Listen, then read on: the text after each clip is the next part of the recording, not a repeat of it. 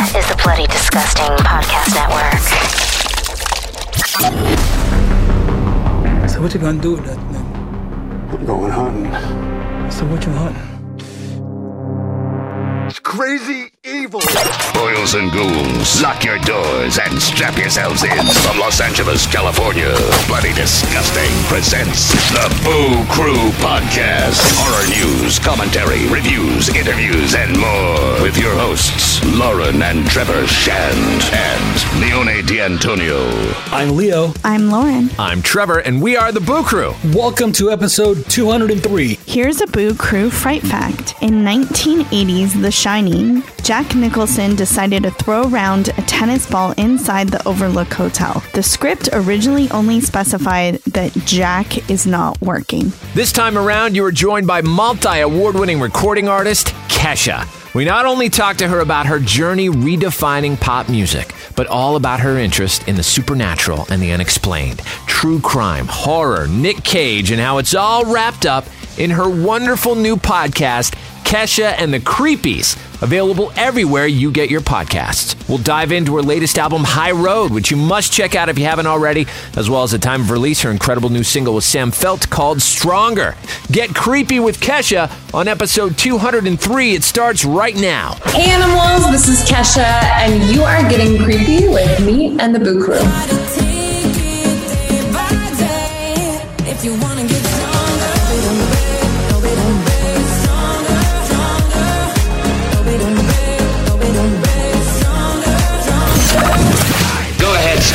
That's all we need. Another victim crawls onto the gurney for a Boo Crew autopsy.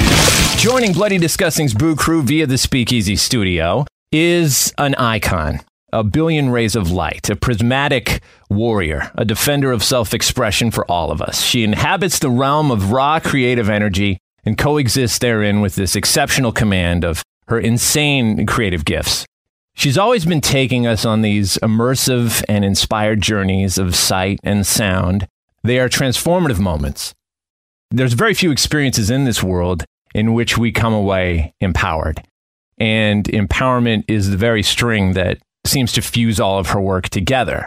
We will never forget the first time hearing her voice on a song release back in 2009.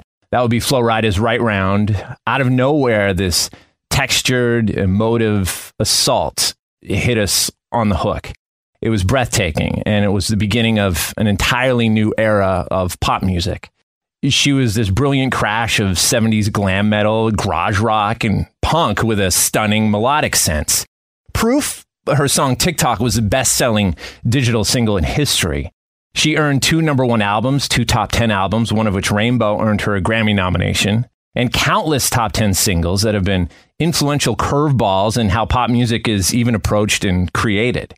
She is a multi award winning songwriter who has shared her talents composing for other artists behind the scenes like Britney Spears, Ariana Grande, Miley Cyrus, and more. She's got her own cosmetics line, Kesha Rose Beauty. She had her own MTV series, and in 2019 launched her weird and wonderful Rainbow Ride cruise.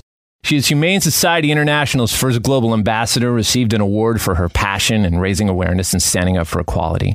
Picked up Billboard's Women in Music Trailblazer Award, was named one of Time Magazine's most influential people in the world.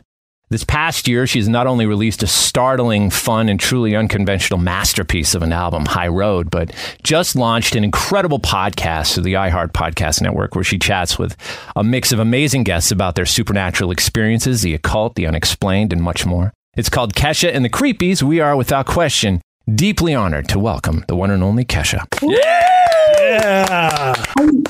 I, that's the best introduction I've ever had in my life. Wow.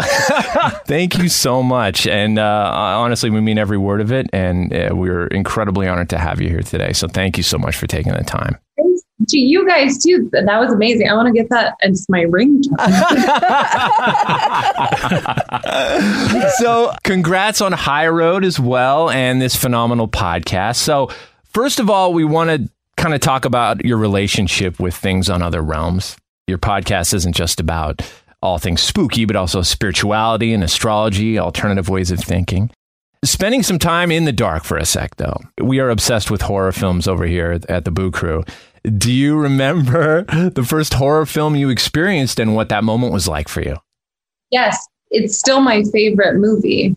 And I actually, my cosmetic packaging was inspired by The Shining that I have seen so many times. It was so traumatizing. And it's one of my favorite scary movies ever. Is there anything about that film in particular that you felt moved you? Everything, just like the the story, obviously, but where it was shot, I've been to where it was shot. I've also been to the hotel that it's based on, the interior design, the cast, the little creepy kid, Danny. He's fucking so scary. The twins, like the whole thing. What are some recent things you've been watching or you have seen that have affected you strongly? Well, you just brought out the hereditary head. So I like, I went there. Hereditary was shocking. And then also by the same director, Midsommar was also shocking. Those are two that like stick out that I I kind of get obsessive and watch things over and over when I really like them. And the same with records. So I like listen to them over and over. Peeping Tom. Have y'all seen Peeping Tom? It's from I guess the 50s. I have not. It's about like, a peeping Tom that like is a total creep and it's shot in hypercolor, which I love. It's where everything's really extra blue, just like extra colorful, like the Wizard of Oz. And I love old school horror movies. That one's one of my favorites. So if you haven't seen that, I, I rewatched that recently. Wow, I think actually uh, read recently about that movie. That's even a precursor to Black Christmas is one of the like first POV films. It's shot from the perspective of the character, right? That's like and you follow it and you kind of don't know what's happening. It's so good. It's like it's one of the first. It's kind of a groundbreaking movie, but also it's just shot beautifully and you would like it. What in being scared awakens you? It's just so fun to be scared right? It like makes you feel alive. I love I've like jumped out of an airplane for the same reason and I go swimming with sharks for the same reason. I live off of adrenaline. I love it. It's addictive and when I go on stage I feel that same rush where it's like mm, who knows what's about to happen but shit's to be fun. Like roller coasters or like, you know, and that's how I feel when I watch scary movies. I like to scare the shit out of myself. I don't know why.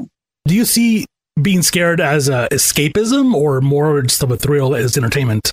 I think it depends on which movie I'm watching. Like there are certain ones that hit really close to home and almost are like existentially hit you. Like there's a movie I recently watched called I'm Thinking of Ending Things, which really isn't a horror movie, but to me it was fucking horrific because it just like makes you get so in your head about life and just to me, that's almost the scariest kind of movie. For me, like watching Alfred Hitchcock movies, that's just like pure fun. That's just good old fashioned fun. And now you've taken that pursuit a step further. And for a while, I know uh, a few years ago, I had read something that you said uh, you were on tour and would consciously seek out haunted hotels to stay at, even. Yeah, I I feel a little bad about this in hindsight, but not really because it was fun but I would route the tour like usually like I toured with Macklemore most recently, so he would go to you know on a day off he'd go to like the nearest big city and do normal things, and I would take my bus. Some people here were on that bus, and I feel a little bad about it. But I would find like the most haunted, creepiest. Like one of my favorite places is in Fort Worth, and it's a haunted brothel and so I made the tour sleep there, and half of the tour was like, fuck this at three in the morning. Went back on the bus. And it was just like, it's a little bit fun for me to try to like have interactions with the supernatural. Like it gives me life. Have you ever thought of writing a book about all the haunted places that you've been at and your experiences? I haven't thought about it, but that's such a good idea because I'm, it's really like I love touring but then and I love traveling. But then on the off days, like I like being scared. I like visiting cemeteries and paying respects. I love going to places where there have been UFO crashes, like anything that's just supernatural or weird or unexplainable. I'm so drawn to it. Are there any impactful moments in some of those haunted places on the road that maybe solidified your opinion of the paranormal? Yes. So the haunted brothel in Fort Worth. And the first time I went there was with an ex boyfriend. We were driving across country. He made us stay there. He hated it. I loved it. And all this stuff was happening before we fell asleep. And then I remember I was woken up in the middle of the night by something kind of like brushed the side of me. And I woke up and looked, and there was a figure standing at the end of the bed. And it was the first time I actually saw an apparition. And I remember thinking, like, this is really real because I didn't feel scared. I didn't feel, I didn't scream. I just felt really, I felt sad for her. And I, that's when I was like, I know this is real because this, I'm really feeling the spirit, as you would call it, like the spirit of this person. And she was just so stuck and confused. And that was the first time I knew I'd experienced something truly supernatural. Miss Molly's? Yeah, Miss Molly's. Miss Molly's. Fort Worth. Did you ever have a tour stop uh, in Wisconsin? I believe the venue is called The Rave, I believe. The, the one across the street from Jeffrey Dahmer's apartment? Yeah. Um, I make up, go there. Okay. I love The Rave in Milwaukee. It's one of the first places I saw live music when I was like 16. I took a Greyhound bus from Nashville to Milwaukee to the rave to see a band called The Darkness.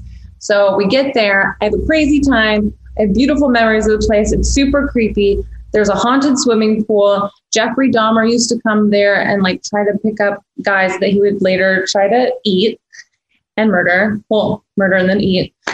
And I just was fascinated with this place and I've played it now three different times and it's there's tunnels, there's windows into the pool that go to the hotel across the street. And I make my band and crew stay there with me and they fucking hate it.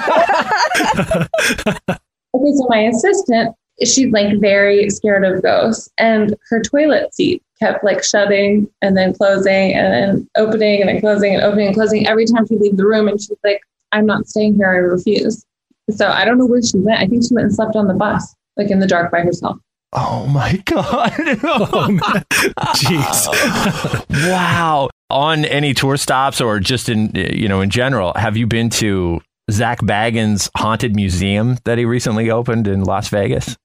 It sounds amazing. And he's just like experienced so much supernatural stuff. So I really want to hear like how he how he calls it because every time I go to the rave actually and I go to the hotel across the street, I'm like, please come to me.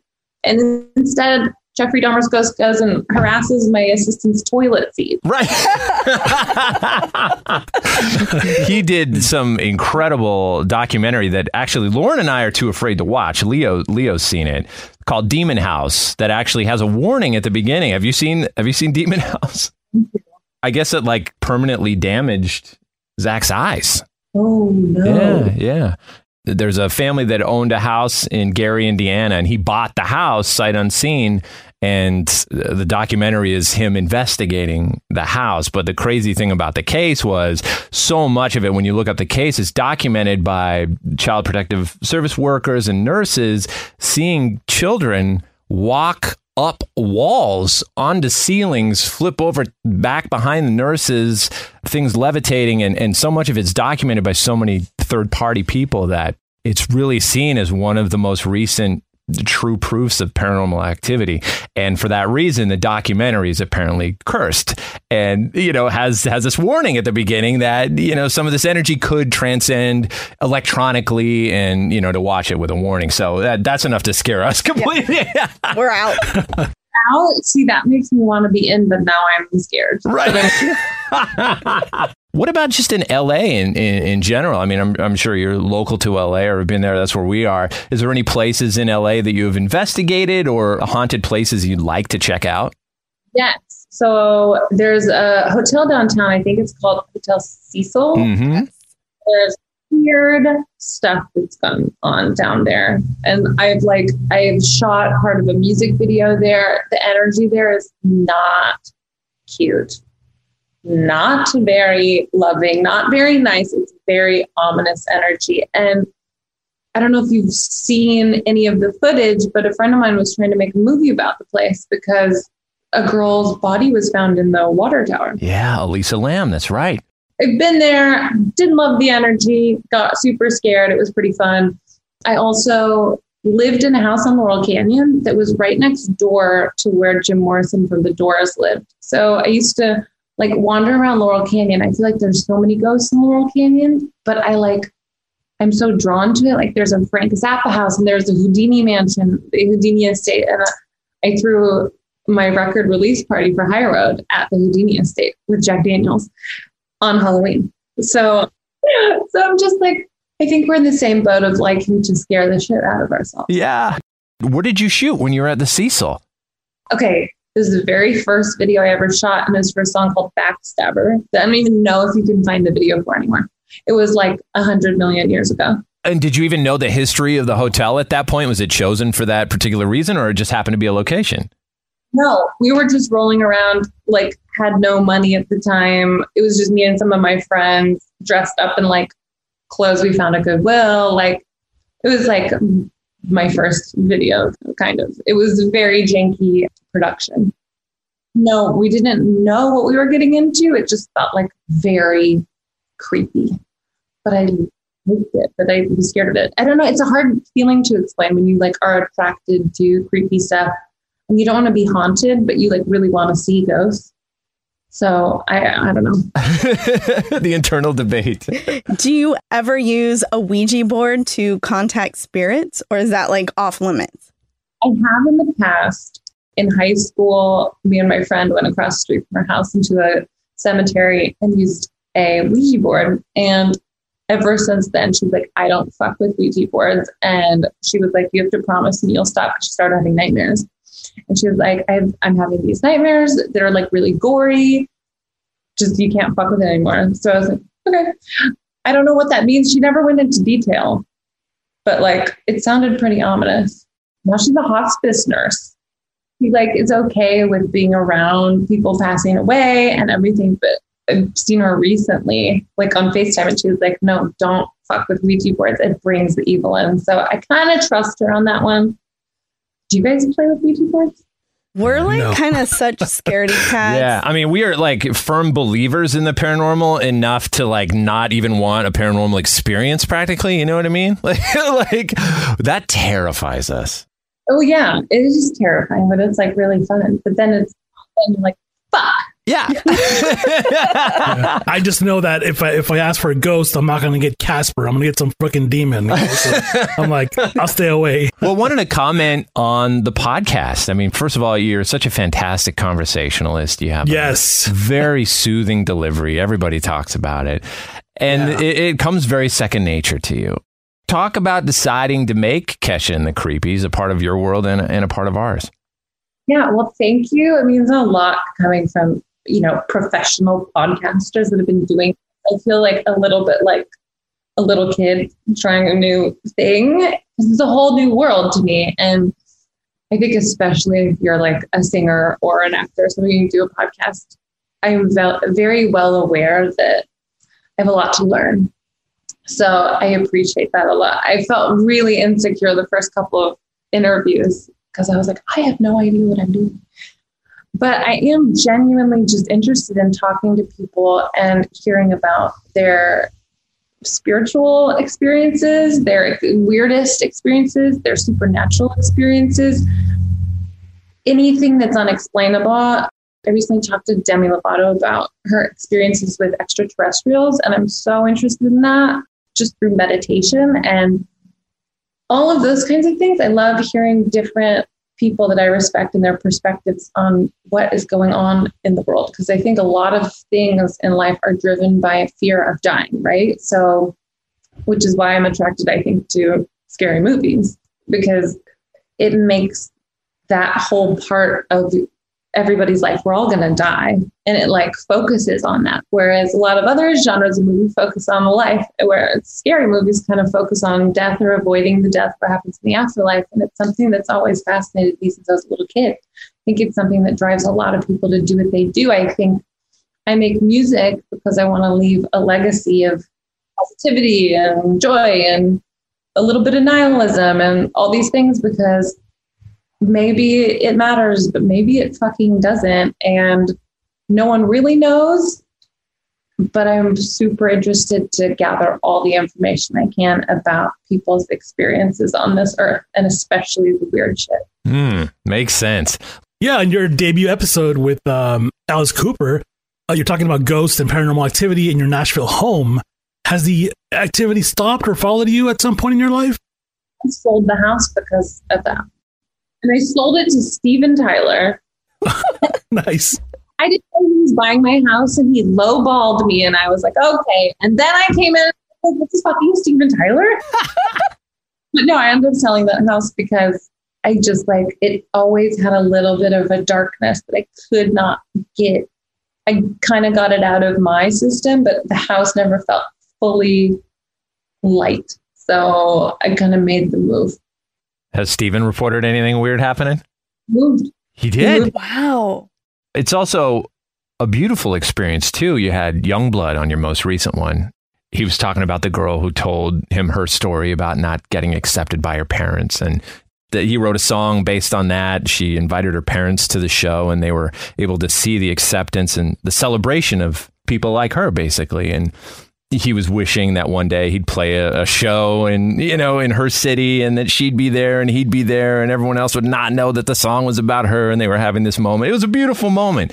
Are there any favorite moments that you've had in discussion on your podcast recently? That's something that comes to mind that's one of your favorites. Well that just gave me chills when you were talking about that because i i do think that he and i share a strong affinity with our fan base. Like we really feel like this camaraderie of like we are outsiders and we have a place to go. And so when we were talking, I was really relating to how he feels. It's just like he creates a safe place for his fans. And I've always said that's all I want to do with my shows create this safe place for people to come and just be, be yourself. Like 100% of that is don't feel judged, don't feel unsafe, like feel safe, feel secure, celebrate yourself and like be you because I I never felt like I had really that kind of environment growing up, except for at music shows. And so I had a really nice conversation with him about just his connection with his fans, and I related to that. And also with actually Sammy Hagar. The weirdest thing. I didn't, I was like, I don't know what we're to have in common. You never know, right? Pray for the best, but you don't know what's to happen. And he was just had a bunch of really beautiful experiences, like with being abducted by aliens and seeing his father come as a ghost to him the night that he passed away. And it, he said that kind of sent him down the road of making music and being who he is. And I just found myself loving this guy that I didn't know I had that much in common with. The really beautiful part about doing the podcast that I'm finding is through having a conversation with people that you've never met. You, I don't know where in the world you are. It looks like you're in a haunted house know, like you get to shoot the shit about a common interest. And then I feel like through talking to people, you find humanity and common ground. And another thing I really like in my podcast is just getting to talk to people because I think there's a lot of people yelling about things right now. And I feel like having conversation is really beautiful and can be like, I don't know, just a nice way of connecting that isn't aggressive. Yeah. Or just people. And like artists I know I've had some pretty weird experiences. We're all pretty weird. So let's talk about it. Yeah, yeah, and those are the stories we really don't get to hear much of, so it's it's much appreciated. The Boo Crew will be right back. What are you afraid of? Some fear being alone in the dark. Some fear the darkness inside themselves. Some fear what the future will bring. Some fear what has lived in the past. But given the right time and the right place, there's one thing we're all afraid of. A ghost story. Ghost Story. Rated R. Under 17, not admitted without parent.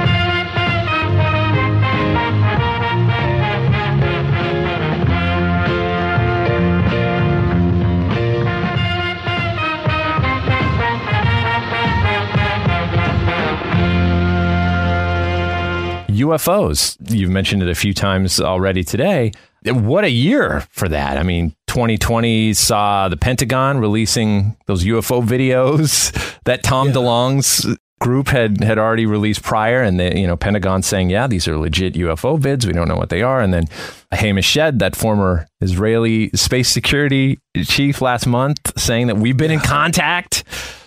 What is your thoughts on everything going on, especially you know in this past year and where we are right now with that? Very strong feelings about all of this. I'm very glad you asked.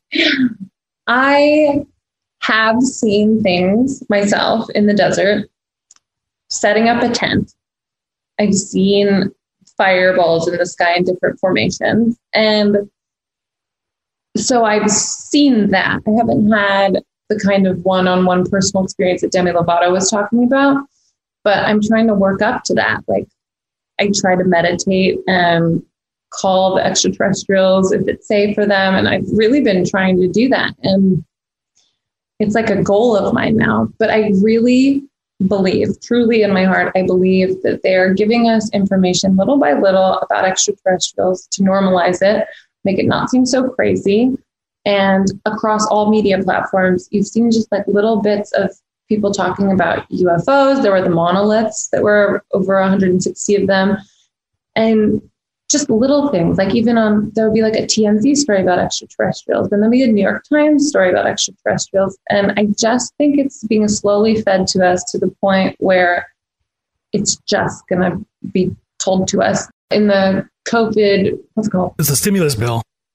Okay, the stimulus bill. So in 180 days, they're going to release all the information that they have about any contact we've had with extraterrestrials, and I think it's really important because we're here on this planet killing each other. And I think if we would make this connection with an outside, I mean, unless everybody just starts trying to kill them, which I could see people doing, unfortunately, we just realize that we're all just part of this galaxy, we're all part of this universe, we're all part of this thing, and we're all, we don't need to murder each other about it. Like, let's just be peacefully, let's all survive together. And I feel like we're all part of a bigger thing. I think that once we are aware and it's confirmed by them, whoever people we listen to are, I feel like it's going to just, it at least makes me feel less self important and more like humbled and a little bit more like, okay, sit down, be humble. Would you ever want to go into space? Uh, yeah, I have a song called Spaceship that I wrote about that very thing about how I'm like, I'm waiting for it. I'm waiting for it to come back for me because I certainly don't feel human. My mom is convinced that there's a guy that lived in her basement named Carl, and he was like, You're part alien. So she's convinced she's part alien. And so that would technically make me part alien, which I wouldn't, I don't think that's wrong. I kind of like it. So back for me. And I also think that like through like really deep hypnosis and meditation, like I've gone there in my mind and I just can't wait for like the dimensions to open up and kind of be a little more clear. But I know that all sounds really crazy, but I do think they're they're giving us information about UFOs more so than ever before. That's crazy. That is insane. I remember when I was a kid, it was hard to find that information. And you would just be like a crazy kookadoo, but it's on like New York Times. There are pilots, there are people that have worked in the Air Force that are confirming that they've seen things they don't know how to explain. I think this is just a warm up to the information. There's all those like old Bob Lazar videos yeah. and books. I love listening to him talk about that yeah, stuff. It's just yeah. oh. So legit. Like, why would he make all that stuff up? And the um, what was his name? Haim Eshed. There's no reason for him to make these stories up. He's a legitimate man that's worked in military for a long time. I just think, why would you say this stuff if there wasn't a piece of truth to it? And interesting what you said about like kind of pop culture and society being slowly fed imagery of aliens. It's funny how they always kind of look the same. And you know what I mean? I, I've been thinking of that for a while too. I had like a really crazy like hypnosis meditation where I saw a gray and I was like, what? They could be us in the future learning to time travel. I don't know. I also spoke to on my podcast on Kesha and the Creepies, I spoke to a UFO religion leader And he says that extraterrestrials kind of planted humans, and we're going to start cloning ourselves and downloading ourselves into cloned bodies. And then that's how we become extraterrestrials. Like, there's just so many people have so many different takes, and I am not crossing any of them off the list because how would I know? Yeah. That's why I like talking to people about this stuff because everyone has their own unique perspective, and it blows my mind every time. Yeah, did you ever see a movie called Prometheus? It's sci-fi horror. It's it's the prequel to the movie Alien. But the cool thing about that movie is it does one of these things where it takes you into the origins of life, like like where the humans come from, and it gives you a very terrifying like preview of where we came. Like for example, you know, we think that you know we evolved or God put us here, you know, but the movie's like answering that question for you and telling you, no, you were basically planted here by an alien race, and now they're coming back to kill you. You know, like it's not it's not it's not a pretty ending. You know, but it's definitely something fascinating. That's what they think. The Raelism religion, they believe that aliens kind of planted us here and come back to check on us, and we're going to start. They've started cloning people, and there's so much batshit crazy stuff out there. And I, who am I to say what's true? So I just like I like hearing this stuff because I'm like, who knows? None of us really know. Yeah. You know, randomly, I went to a Raelian group meeting once when I was in college. Really? Yeah, yeah. I covered it for a. Like I was in radio college, and I covered it for a, uh, like a current affairs show we were doing, and I was fascinated when I heard that they were having a meeting locally. It was in Ottawa, Canada, of all places. So I went and like watched the seminar and and talked to some of the people, some of the Raelians, and it was fascinating. Was it a convincing thing? Yes, and they are actually affiliated with founding a cloning research company that made the news quite a few times. I think that the crux of what I learned from them was that was their interpretation of eternal life, right? Was was cloning, doing it through cloning. Yes. And also that they're like, I'm forgetting the details because I've read so many different like aliens in the past couple of days because so many things are coming out. They think that um, their leader was met by a spaceship, and the spaceship had Jesus on it and Buddha, and uh, they took him to another planet where he saw other aliens, and then he came back. He was the last prophet. I don't know. I find it all like really interesting. I don't who knows. They were building some massive structure somewhere as well. I don't know if they had ever finished it, but I saw a video all about them building this thing. They wanted to put a landing pad, I guess, a landing pad in Israel in uh, I think near Jerusalem, I believe, somewhere in like the Holy Land. They wanted to put a landing pad. I remember that. And then you, you had had Demi on talking about her experience with UFOs, and Leo, you had a question about Demi's appearance as well. Yeah, she was such a fascinating guest, and and actually, she was invited to the Warren's Occult Museum, which you know serves as the basis for the Conjuring movies. And she's actually seen all the haunted objects, such as such as the Annabelle doll, in that room. Have you been, or are you interested in visiting that museum? It falls in the same category of I probably shouldn't go invite that energy into my ness, but I know better. But I, of course, would go if invited when this whole pandemic is over, or if I could go with a mask on. Fuck yeah, I would go. Whereabouts is it, Leo? Again? Uh, it's in Connecticut.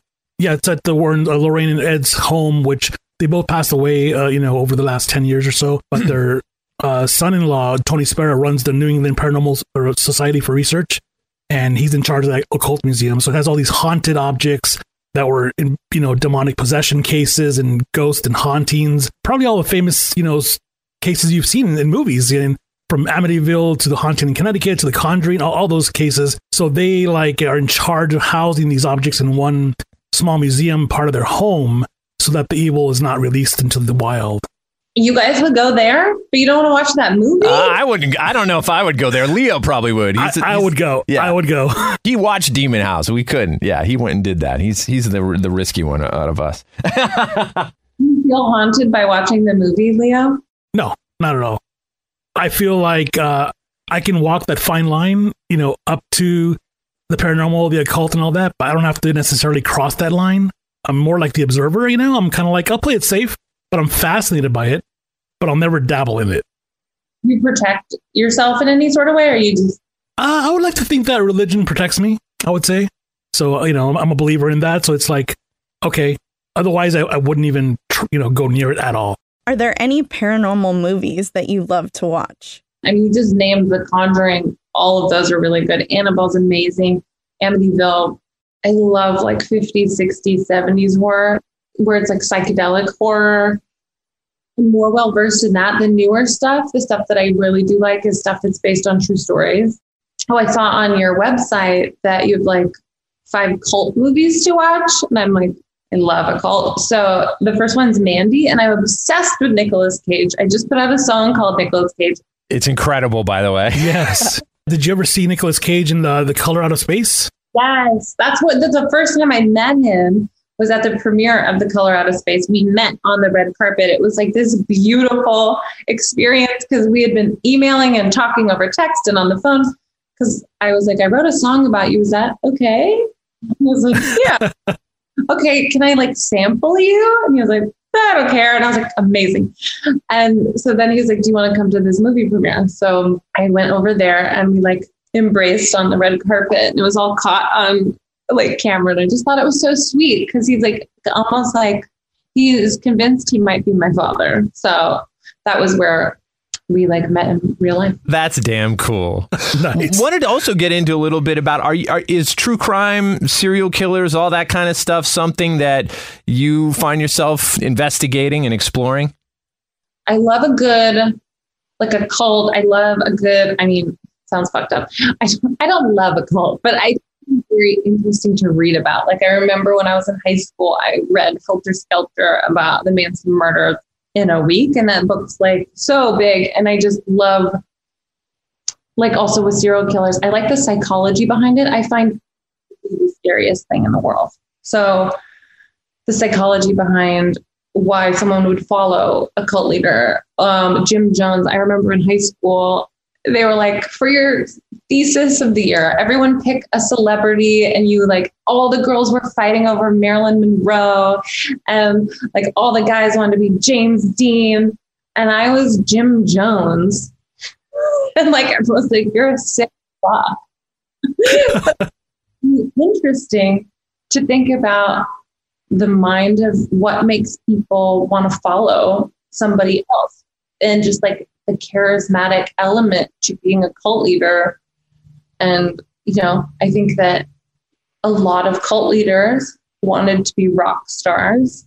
And so they almost have a little bit of a preacher meets a rock star element. And i just always have been really interested in the, the psychology behind what makes people follow other people especially crazy people and potentially cool for those other people and move across the country and drink Kool-Aid and all these things, the psychology behind all of that I love. And serial killers, I'm just like curious about the psychology behind that too. Yeah, I like have been following, they finally cracked the Zodiac code. It only took 50 years. I just am so interested in why people do the crazy, scary things that they do. Going to music for a sec, we got to talk about High Road, which is an incredible album. And it's such a tapestry of pure liquid inspiration in the sense that it really exists outside of definition. Can you tell us a bit about the mission statement of such an intense creative exploration where it really sounds like we're crawling into your brain? Yeah, that was a culmination of all the kinds of music that I like and all the kinds of music I listen to, and not really wanting to have to conform to one specific genre. And I love pop music and I love rock and roll and I love really dirty dance music and I love rap. I love R&B. There's so many different genres of music that I like. So I wanted to go in kind of not having to adhere to the guidelines of just one genre. I just wanted to do whatever came naturally and put it all on an album and have it be a little bit boundaryless because I don't know. I feel like for a lot of my career, it's always trying to be put into one specific category, especially as a woman, especially being played on pop radio. It's like, are you this or are you this? And I want to be like, no, bitches, I can do, I can be everything. You can't put me in a hole. I you can't take the joy away from me. Like no matter what you've been through in life, like you're not going to take my happiness. It was also just like a mission statement on I'm going to take the high road. I'm going to choose happiness and I'm going to keep on fucking keeping them. The album just runs the gamut and it's poignant and moving as well. There's, you know, a track like Father Daughter Dance that just drops your heart or the opening Yeah. track tonight that is this epic acrobatic introduction that careens into the most insane party track ever. The one thing that's really interesting is the way it's delivered. The production is very unique.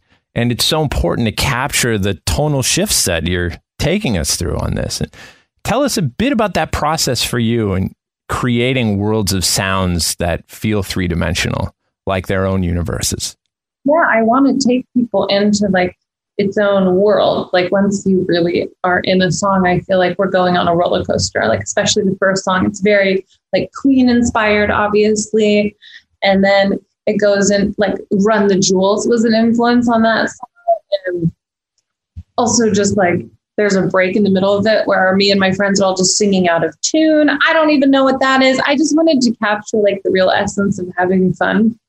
And I feel like it comes from the energy that you spit onto a mic first. And then, like you said, it becomes three dimensional. I was supposed to be touring the album this year. Unfortunately, that's going to be postponed, but I can't wait to do that because I can't wait to have a church for people to come into where we can just like all dance and act insane. I can't wait for these days again where we can all just listen to these songs and I can play it and we can all be dancing and sweating on each other. So hopefully that'll be happening soon. Mm. Well, the album deserves it, I'm telling you. We do have the cruise apparently coming up. I mean, it's it's got some new dates, right? We're praying. We're praying to the vaccination God. We're going to be able to make this work. But yeah, of course, only when it's safe. But I can't wait to go on the Kesha cruise. Now, I know that sounds maybe like hell to you, but let me tell you something. I have never been on a cruise before, and this is my first cruise. It was my cruise, and I was like, this is going to be maybe insane. I don't know. Like, I've never been on a cruise before. I don't know the idea. Like, what am I? What are we? What are we doing? What are we going to do? What's going to happen? And it was one of the most fun experiences I've ever had in my entire life. It was so much fun. It was like a it was like a mini festival on a boat where you can be as loud as you want because you're in the middle of the ocean, it's like your own land. your own island. Yeah. There are no rules. You don't have to wear any clothes. Like it was just absolute insanity. And it was super like loving and sweet. And then it was also debaucherous as hell. There's so many people like hooking up. Sure.